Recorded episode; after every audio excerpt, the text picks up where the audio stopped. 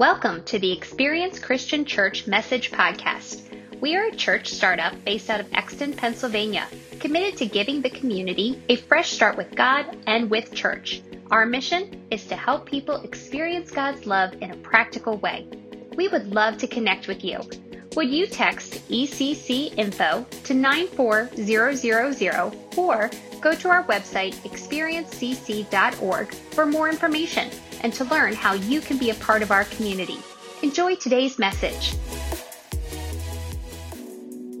Our Father in heaven, hallowed be your name. Your kingdom come, your will be done, on earth as it is in heaven. Give us today our daily bread. And forgive us our debts as we forgive our debtors. And lead us not into temptation, but deliver us from the evil one.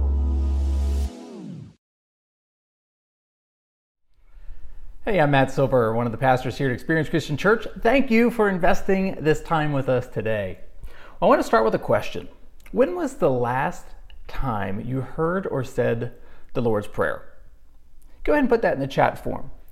The prayer has the power to take you back somewhere, to a place, to an experience. It could be something positive. Maybe this was something you said weekly as a child, or even as an adult at a different church, or maybe it was at a school you grew up in, and it just brings back a lot of joy. Maybe that same experience brings back a different emotion. Maybe it takes you back to a service, like a funeral service, and it brings you a sense of peace. Maybe that same prayer brings a sense of heaviness. Well, the first thing I'd like you to do is just pay attention as I read this prayer to the emotions and stirrings you may feel. And I'll read it now. Jesus says, This then is how you should pray Our Father in heaven, hallowed be your name. Your kingdom come, your will be done on earth as it is in heaven. Give us today our daily bread, and forgive us our debts as we have also forgiven our debtors. And lead us not into temptation, but deliver us from the evil one. And that's found in Matthew 6, 9 through 13, the version we read. And you may be wondering, where's the rest of it? Like, there's an ending I'm used to saying. But this prayer Jesus wrote is, or Jesus spoke, it's both recorded in both Matthew and Luke's Gospels. But neither one of those has that ending you're familiar with. So where did it come from? Well, it was derived from Chronicles, a book in the Old Testament. That's where it was believed to have come from, and it was added on just as a sense of closure to repeat the pattern of that. So it's not a wrong thing to say. It's just not something that Jesus recorded, which is why it's not part of what we're discussing in this series. Those extra words aren't a bad conclusion. It's okay. If you like saying it that way, keep on doing it. The second and bigger thing you may be thinking about is what does it even mean to pray? You know, prayer is a common part of everyday language, but it means so such different things to different people. Maybe for you, saying a prayer is reciting something you have memorized. I remember as a child learning, Now I lay me down to sleep. I pray the Lord my soul to keep. If I die before I wake, I pray the Lord my soul to take. Honestly, that prayer had me a little freaked out when I was young. I didn't like saying that one, but there are adults who still say it to this day and love that prayer. For us at lunch, sometimes we would say the God is great, God is good, and we thank him for this food. By his hands, we all be fed. Give us, Lord, our daily bread. That was a prayer we would say on the regular, and that one, that was pretty good. I still say parts of it even to this day. But maybe prayer is something you do in desperate times. It's not something uh, that you recite. It's just something you kind of say when you feel like you're at the end of your rope. You're like, God help me. Or man, God help this friend as you read some terrible news that they had received. Maybe that's what it is for you. It's little breath prayers. It's just these statements that you just feel like you need to cry out to God in a moment. You're like, help me, Jesus. Father, forgive them. Maybe you've said this one. Lord, give them some common sense. I used to be on the receiving end of that one a lot. But maybe prayers are something you do, maybe some prayer is something that you don't do because you don't feel qualified to do so. You'd rather ask someone else to pray for you because you're just not sure your prayer measures up. And maybe on the other end of the spectrum, you pray regularly. Wherever you find yourself on this topic, many of us may even feel a little confused on what prayer is. You know, prayer, it can come off as a complicated thing, but prayer is simply any time that you communicate with God. It doesn't matter how you communicate. Prayers can be spoken out loud, prayers can be written down. Prayers can be thoughts directed towards God because He knows your thoughts. Prayers can be sung, prayers can be read silently or out loud to God by using the writings of others to inspire you. It doesn't matter the posture you're in either. Some people think, oh, should I be kneeling, sitting, standing? Is it okay to pray laying down before I go to sleep? It's really good that you just pray. Some people pray with their eyes closed. Some people pray with their eyes open. I don't like it when people pray with their eyes closed when they're driving or walking. That's dangerous. I don't like people when they pray with their eyes open at the dinner table, at least my kids, because they like to rat each other out. But whether you have your eyes open or closed, it doesn't matter. You can pray while you're walking or driving or just going out in the woods. Whatever you find yourself doing, it's okay to pray. It's simply a time when you communicate with God. There are billions of ways to pray because there are billions of different people on this planet. But prayer for all of us, it's a deeply personal topic, isn't it? Maybe you question if prayer makes any difference at all. All of us know with 100% certainty that prayer does not always give us the outcome we want. As a pastor, I've talked to people that remember their last prayer. It was at a desperate moment. They pleaded out to God and they did not get the answer they wanted. And so they've come to the conclusion that either God doesn't exist, He doesn't care, or He doesn't have the capacity to answer the kind of prayers that they need answered. Some of us, we pray but don't like asking for big things because we're not sure we can handle disappointment if God says no. Some of us don't pray because we don't think our lives, uh, we think our lives are just too messed up and does God actually want to hear from me? Or maybe I'll clean myself up first and then I'll start praying to Him in a little while. Others, we pray to God out of a sense of obligation or compulsion. Rather than a connection with God, it's just a ritual that we do just so we feel good. It's a pattern before bed, it's a pattern before we eat a meal, it's just a pattern that we went into, but really doesn't lend ourselves to communicate with God a deeply way. Well, all of us, wherever we find ourselves in that prayer continuum, we can find ourselves wanting a deeper desire to pray, I'm going to say better, more intimately, more consistently. I've talked to people that pray have prayed for decades and they're like, I still wish I could get to a deeper place. Well, friends, regardless of where you find this uh, time that we're in together, I hope that you'll just invest in this series that we're doing now. This prayer is focused on the Lord's model prayer that He gave us. It's not the only prayer, it's not the only prayer model you find in Scripture, but it'll get us to think about prayer in a new way. You know, this prayer may be one that you've said as a child, you've had memorized, but you haven't taken the time to slow down and think through the words. Well, that I'm welcome and I'm glad that you're here. So let's dive into this prayer. I've taught this prayer as a single sermon before, but it just didn't give us the time to dig in deep enough to the content. So first, let's discuss why is this called the Lord's Prayer? And here Jesus is teaching the disciples how to pray. And this prayer is also recorded in Luke's gospel account and provides us with a little bit more background than Matthew. Luke tells us that while Jesus was teaching about prayer in the first place, or why he was teaching the disciples about prayer in the first place, excuse me, the disciples came to Jesus and said, Lord, teach us to pray. Jesus had just finished praying and they walked up to him and asked him that question. You know, in all Bible, it doesn't record the disciples asking Jesus to teach them to do anything else. They didn't say, Hey, Jesus, teach us how to do miracles, or Jesus, teach us how to be better leaders. No, the only thing they asked Jesus to teach them was how to pray. And I think that's ironic because as Jewish boys, they would have known how to pray. They would have known prayers that they could recite at any time. And those were probably good prayers.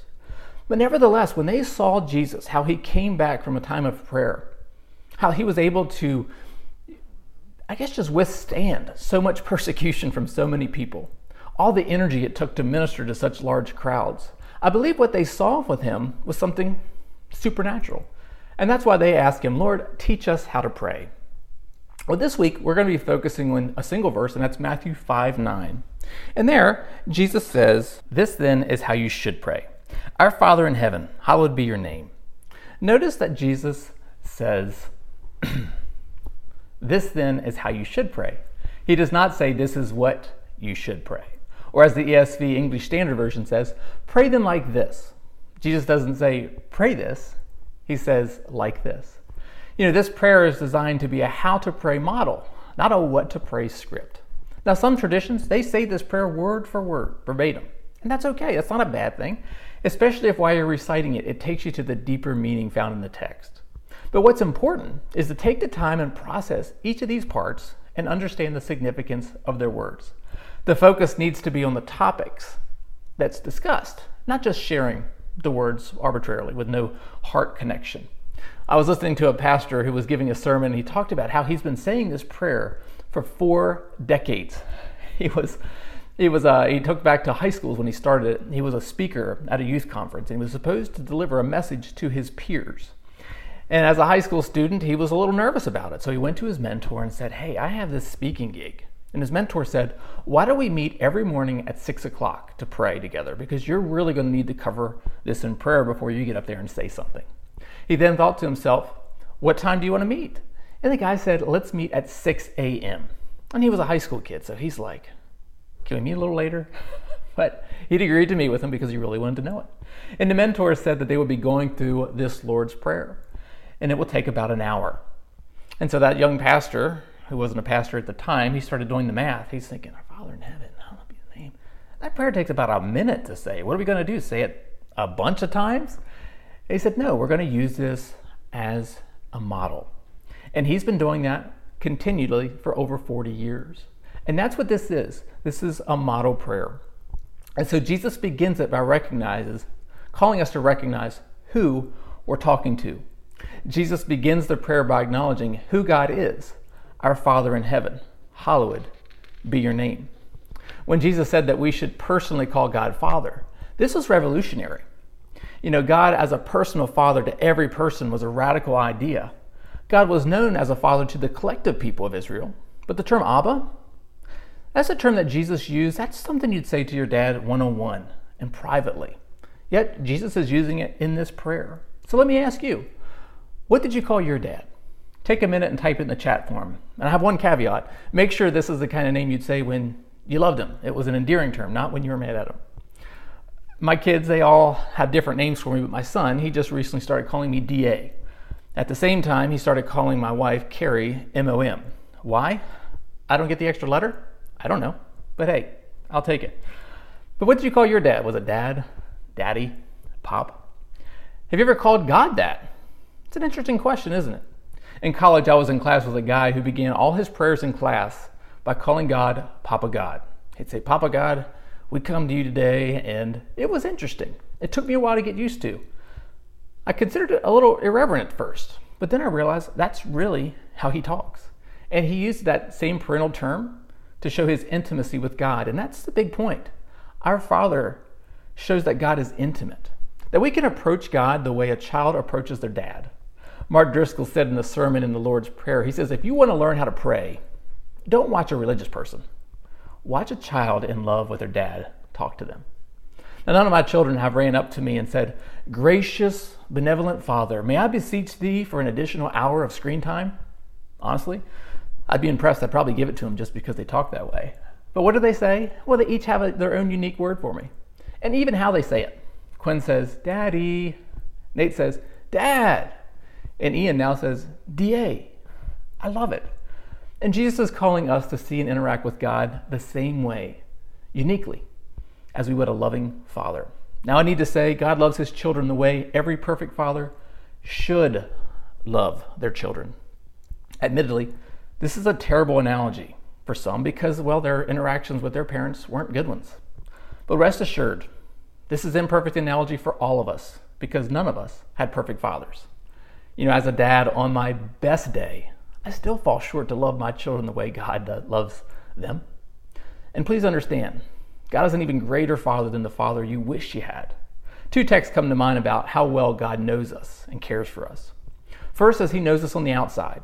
Matthew 10 30 says, Even the very hairs on your head are all numbered. Now, for some of you, this isn't a complex formula, but nevertheless, He knows us, hair, warts, and all, and still chooses to love us. But not only does He see us on the outside, He sees our inside as well. Jeremiah 10 17 1 sorry, Jeremiah 10:17 says, "I the Lord search the heart and examine the mind, to reward each person according to their conduct, according to what their deeds deserve." God knows us inside and out, and he can peer in our heart. He knows the number of hairs on our heads. That's intimacy. However, God is not only intimate, he's ultimate. God is seen as ultimate in these two phrases found in verse 9. The first one is when Jesus says in heaven. This refers both to God's closeness, like the air we breathe, the atmosphere, but also the cosmic, as in heaven and earth. In the Bible, the word heaven It's used to describe both the physical part of the universe and the dwelling place of God. For us, this helps us see God that He's both close enough to peer into our hearts, but also He's grand enough to hold the edges of the universe together. That takes our breath away, or at least it should. But also, it's a mystery to this. We can say it, but we cannot quite comprehend it. It's mind blowing to fathom that God is intimate enough to see inside us, to see inside me, to see my heart, and also be able to look into your heart as well, all the while holding this world together. It's okay that it's mind blowing. It's okay that we can't grasp this. A God that I can fully understand is really too small to be the kind of God worth worshiping. The second way Jesus says this, that he is ultimate, is when he says, Hallowed be your name. And this is about God's otherness, that there's nothing like our God. Hallowed isn't a term we use very often. Maybe you've heard it in Halloween, but hallowed has a different verse, a different meaning, and it means to render sacred, to consecrate, to set apart, or to make holy. So, why is this term still in our text if we don't use it? Well, because when the English versions first came out, de- uh, centuries ago, people had already been saying it, and so they didn't want to lose that word. So it really forces us all to stop and think what does hallowed mean? But what it points to is that God is ultimate. He has no rivals. He's holy. He's perfect. He does the right thing all the time, that he can't do anything evil. He can never break a promise or change his character. You know, our earthly parents, they had limits, just like we do. They would change their mind, they would lose their cool, and sometimes they didn't do the right thing just simply because they didn't feel like doing it. Hey, can you take me to the mall? No, I'm busy. What are you busy doing? I'm resting. They didn't have limitless energy. But our God, He has none of those qualities. He's above us. Hallowed is His name. He's ultimate. Our God can do everything that helps us. This week, our big takeaway is to remember who we're praying to a God that cares for us deeply, a God that can do anything, move any mountain, overcome any obstacle, and a God that is worthy to be praised. Here's what I'm convinced as we focus on who we're praying to, we focus less on ourselves and more on Him. This series isn't about simply learning a new prayer model, it's about developing our communication with God. If you want to improve your prayer life, focus on the God you're praying to, not praying itself. I want to encourage you to focus on learning who God is, because the more you focus on God's character, the more you'll open up and talk to Him. You'll trust Him with the deepest parts of your soul, and you'll reveal to Him the parts that He already sees in the first place. So let me ask you what would your prayer life be like if you really devoted time to reflect on His goodness and talk to Him about it? Try and see what happens. You know, in Christianity, we have a term for this and we call it worship. Worship is focused on who God is and the reasons He is worthy to be praised. And your prayer time could start with little elements of that. Maybe you listen to worship music, maybe you don't. But what would happen this week is if you just took a time every day and listened to one worship song, just to hear how it describes God. Maybe what you could do is you could just include a time where you take a walk and you look at God's goodness through creation. You could look at, well, I don't want to say those, uh, what are those bugs that are everywhere called? I'm going blank on the name. But you know the mean ones I'm talking about that don't do anything other than annoy us and kill trees? That one. Spotted lanternflies. That's it. Maybe it's not those. They're beautiful, even though they're awful. But look about the sun. Feel the warmth of the sun and say, man, this is warming and comforting. But then also respect the power of the sun, how ultimate its power is, that if you stare at it, it will burn your retinas. And then just stop and pause long enough to say, there was a God who created that sun. That's amazing. we begin to think how personal and powerful God is, that He's both intimate and ultimate, it reframes our thinking. Our problems then become smaller. And even if the problems remain, we start to realize that God is with us, that He's powerful, that as Jesus walked this earth, he also had problems. He also had prayers that weren't answered the way he wished they were at the time. But it didn't mean God wasn't ultimate, it doesn't mean he wasn't there. It just changes our perspective. And here's the deal God wants us to talk to him as a friend and a father, to speak with him from the heart, to respect him in his authority, but at the same time, be willing to unpack our desires, our motives, and respect for who he is. A relationship is what he's after. You know, Jesus' words aren't meant to only teach us how to pray, they're meant to teach us how to live. I remember vividly a time last summer when my daughter Quinn was going to a drama camp, and We would drop her off in the morning and pick her up in the afternoon, and she would take a lunch with her every day. Now, some really smart entrepreneurial person placed this metal money eater known as a vending machine, strategically located that as these little children left drama camp and went to the restroom, they would pass this vending machine. And the only kids that knew they needed money every day were the kids that went to camp before. So the first day, we were innocent, it was a wash. But the second day, I knew I had to, this camp was going to cost me two extra dollars a day so that they could get a snack and a drink. And so, sure enough, Quinn asked for money the first day, and I'm like, oh, I don't think you need it. What did she say? Daddy, everybody's getting this. And of course, I'm like, okay, dear. And so I dig around to find $2 bills and I hand them to her. We jump in the car and we drive her and we exit out of the car. We have to walk about four minutes because the drama studio is in a complex. And we get in there and I give her a kiss. I say goodbye and she says, Dad, I can't find my money. And I'm thinking it's probably not in the car, it's probably at home. And I know I don't have any money in the car. So I'm like, let me see what I have. And I actually had a $20 bill, believe it or not. Surprised me. And I walked up to the camp counselors. I said, hey, can anybody break a 20? And nobody could. And so I told her, Quinn, I'm sorry, babe, but you're just going to have to wait till tomorrow. She looked disappointed and she wasn't sad, but she was, when she was sad, she wasn't like pouty. She was like, okay, dad. And so I left. And as I was walking out, I remembered, hey, there's a coffee shop here. Maybe I'll slip over there to see if they can make change. It's about a two minute walk away, so it was closer than the car. So I walked over there, made change, walked the money into Quinn, and she lit up. Her face just lit up. Gave her the money, and I walked out. That's not the impressive part of the story. What happened next is really what I needed. As I was walking to the car, I felt God impress on me. I love you more than you love Quinn. and that was a time when I really needed to hear that. I'm not one of those people who say I always hear from God clearly and all these things. It's that's a mystery to me as well. But in that moment, this wasn't a thought I generated on my own. It just came. And I needed to hear that because it was a really hard season last summer for us. You know, last summer we were beginning to start this church. We were planning to it launched on November 3rd when it was coming, so we were working a lot. My kids, it was in the middle of the summer and they didn't have their neighborhood kids that they always played with. They were still making relationships that were growing but they didn't have established ones, so they were dealing with loneliness. And my father in law, he was diagnosed with a cancer that was going to require an invasive surgery. So this was a heavy, heavy time in our lives. And when I heard those words, I was reminded that God cares for me, that He sees me in the midst of this. And what I really want out of this series is for you to understand that God sees you, knows you, and loves you as a good father would.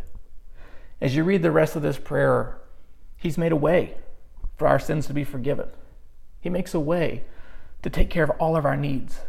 And friends, He's initiated that invitation to every one of us. And that's amazing. And so I hope you'll join us every week as we continue to unpack this series. In this week in particular, I hope you'll take a step and just say this Lord's Prayer every single day and focus on the paternal nature of God. Do it through a worship song. Google uh, attributes of God found in the Bible and read one scripture a day. You can personalize this however you want, but just please take a moment every day this week to recite this Lord's Prayer and see God as the loving Father who's both intimate, who knows you, but He's ultimate and can take care of you. Let's pray together.